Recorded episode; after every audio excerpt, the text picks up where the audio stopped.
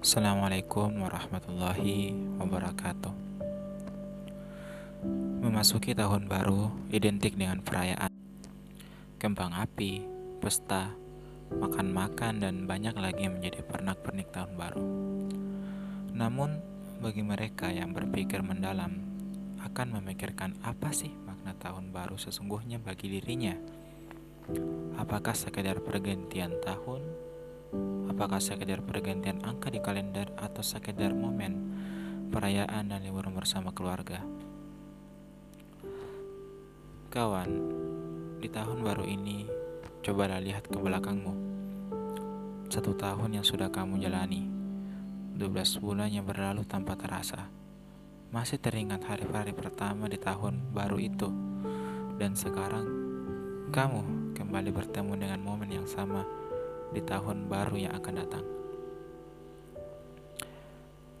Momennya sama, namun bisa jadi rasanya beda.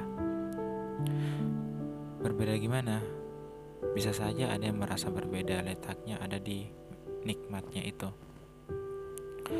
Tahun baru akan terasa hambar ketika kamu sadar bahwa usiamu semakin bertambah dan tahun yang kamu lalui semakin bertambah juga.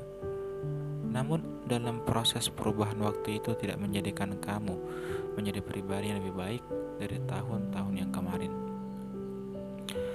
Bisa saja tahun lalu dan tahun ini masih pada dirimu yang itu-itu aja, dengan perjalanan kehidupan yang masif dan apa adanya. Tidak ada rasa lebih, tidak ada pertambahan pengalaman yang amazing, tidak ada perubahan perilaku, tidak ada perkembangan dalam hidupmu. Coba tanyakan pada dirimu, Setahun ini, apa saja yang sudah kamu lakukan? Di tahun ini, hal hebat, hal hebat, hal hebat apa yang sudah kamu jalani? Di tahun ini, pencapaian apa yang sudah kamu dapatkan? Coba tengok ke dua tahun sebelumnya ketika kamu dengan semangat menghadapi tahun baru dan menuliskan semua pengharapan pengharapanmu di tahun baru itu. Aku ingin ini, aku ingin itu, aku ingin begini, aku ingin begitu, aku ingin pergi ke sini, pergi ke mana, dan masih banyak lagi daftar keinginanmu di tahun itu. Namun kenyataannya, coba kamu sadari pada dirimu sendiri, akui pada dirimu sendiri, apakah semua keinginanmu itu tercapai? Apakah ada satu keinginan yang tercapai? Dua, tiga, atau berapa atau bahkan tidak ada sama sekali dari perencanaan dan keinginanmu itu yang tercapai. Dan hari ini kamu baru kembali mengingatnya dan baru kamu sadari bahwa waktumu sudah habis dan pergi. Sekarang kamu membuka mata dan melihat kenyataan ini bahwa kamu masih sama dirimu yang setahun atau dua tahun yang lalu. Dan apakah itu bagus? Tentu saja tidak. Memang kamu masih hidup dengan tahun baru ini. Tapi apakah kamu ingin tahun baru ini akan sama dengan tahun yang sebelumnya? Apakah kamu ingin hidup dengan datar, datar, dan begitu-begitu saja? Hidup dengan cara seperti itu bukanlah hidup. Hidup apa adanya tanpa energi, tanpa semangat, tanpa tujuan yang jelas, bukanlah hidup. Dan hidup yang kemarin sama dengan hari ini juga bukanlah hidup. Hidup harus bergerak maju, bukan sekedar bergerak dari satu tempat ke tempat lainnya, namun disertai dengan pencapaian-pencapaian yang sesuai dengan keinginanmu dan cita-citamu.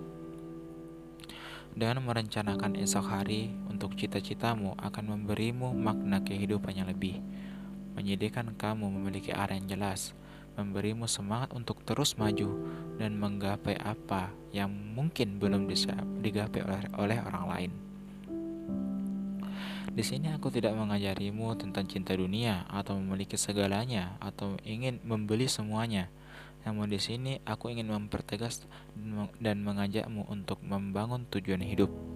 Tujuan yang menjadi rel dan arah jalan untukmu dalam menggaru, dalam mengarungi kehidupan dunia ini.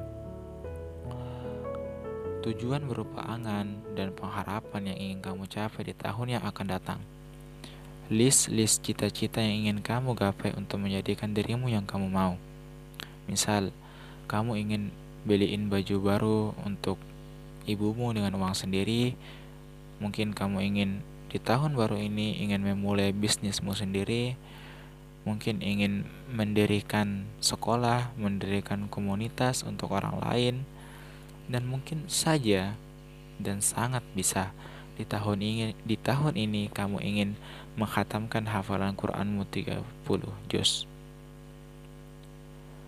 Namun di balik semua keindahan cita-cita, keindahan pengharapan itu akan selalu diselingi dan dibarengi dengan banyaknya keraguan yang akan menjadi penghalang untuk mencapai semua keinginan itu akan muncul banyak pertanyaan yang justru akan merabunkan matamu dari semua tujuan dan pengharapan itu, yang akan melemahkanmu, yang akan membuatmu untuk mundur saja, yang akan menjadikan dirimu tidak lagi memiliki energi untuk mencapai semua cita-cita itu. Semua bentuk godaan dan negatif thinking itu pasti ada. Dan tugasmu adalah bagaimana untuk melawan itu semua. Ketika ketika godaan atau negatif thinking itu muncul cobalah untuk menjernihkan pikiranmu dalam rebahan yang santai. Atau mungkin duduk-duduk di pagi hari duduk di sore, di sore hari atau dengan ditemani secangkir kopi dan sepiring pisang goreng dengan mata terpejam dan hembusan, nafas yang ringan tanyakan pada dirimu sampai kapan keraguan itu menjadi isi dari kepalamu. Keraguan akan semakin menjadi keras ketika pikiranmu hanya sibuk untuk memikirkan keraguan-keraguan itu. Namun cobalah ubah semua keraguan itu menjadi hanya fokus untuk memikirkan apa yang kamu cita-citakan. Ulangi terus keinginan itu dalam hatimu setiap hari teruslah dentumkan dalam hatimu, dalam dirimu, dalam benakmu. Aku ingin ini, aku ingin itu. Karena itu akan menjadi mantra yang sangat mujarab untuk mengikis semua keraguan-keraguan dan semua negatif thinking yang ada di kepalamu. Teruslah katakan semua keinginanmu yang kamu inginkan di tahun depan bayangkan ketika kamu mencapainya dan rasakan semua keindahan, rasakan semua kebahagiaan itu. Lalu tanyakan lagi pada dirimu, akankah hanya khayalan atau hanya atau menjadi kenyataan? Setelah kamu bisa merasakan bahwa mimpi itu seakan benar-benar telah kamu gapai, mulailah malam ini, mulailah sekarang ini, bangun dan tuliskan semua keinginan dan cita-cita yang ingin kau capai di tahun yang akan datang. Jangan ragu untuk menuliskannya. Yakinlah bahwa kamu bisa menggapai apa yang kamu tuliskan itu.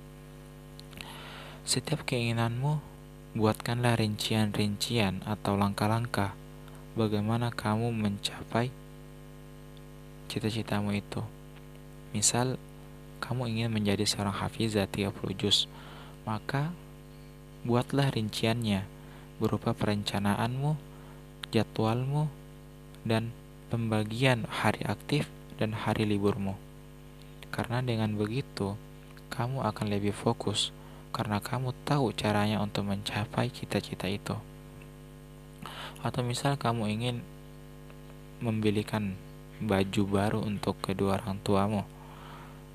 Mulailah dengan merincikan, aku harus menabung berapa rupiah untuk setiap harinya.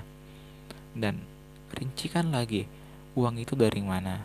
Apakah dari hasil kerjamu atau hasil mengajarmu atau hasil upahmu atau hasil apa? Rinci semua itu dan ketika ada satu rincian yang tidak terpenuhi, maka berusahalah untuk memenuhinya dengan solusi yang pasti akan muncul ketika kamu fokus dengan langkah-langkah itu. Dan ketika kamu memiliki banyak cita-cita dan keinginan, maka urutkanlah cita-cita itu sesuai dengan tingkat prioritasnya, yang mana yang harus kamu dahulukan dari cita-cita yang lainnya. Ingatlah, untuk mencapai target-target itu jangan dibarengi dengan keterburu-buruan.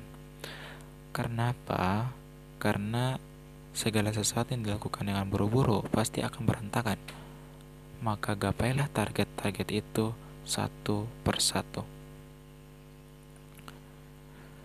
Mungkin sampai di sini untuk pembahasan kali ini.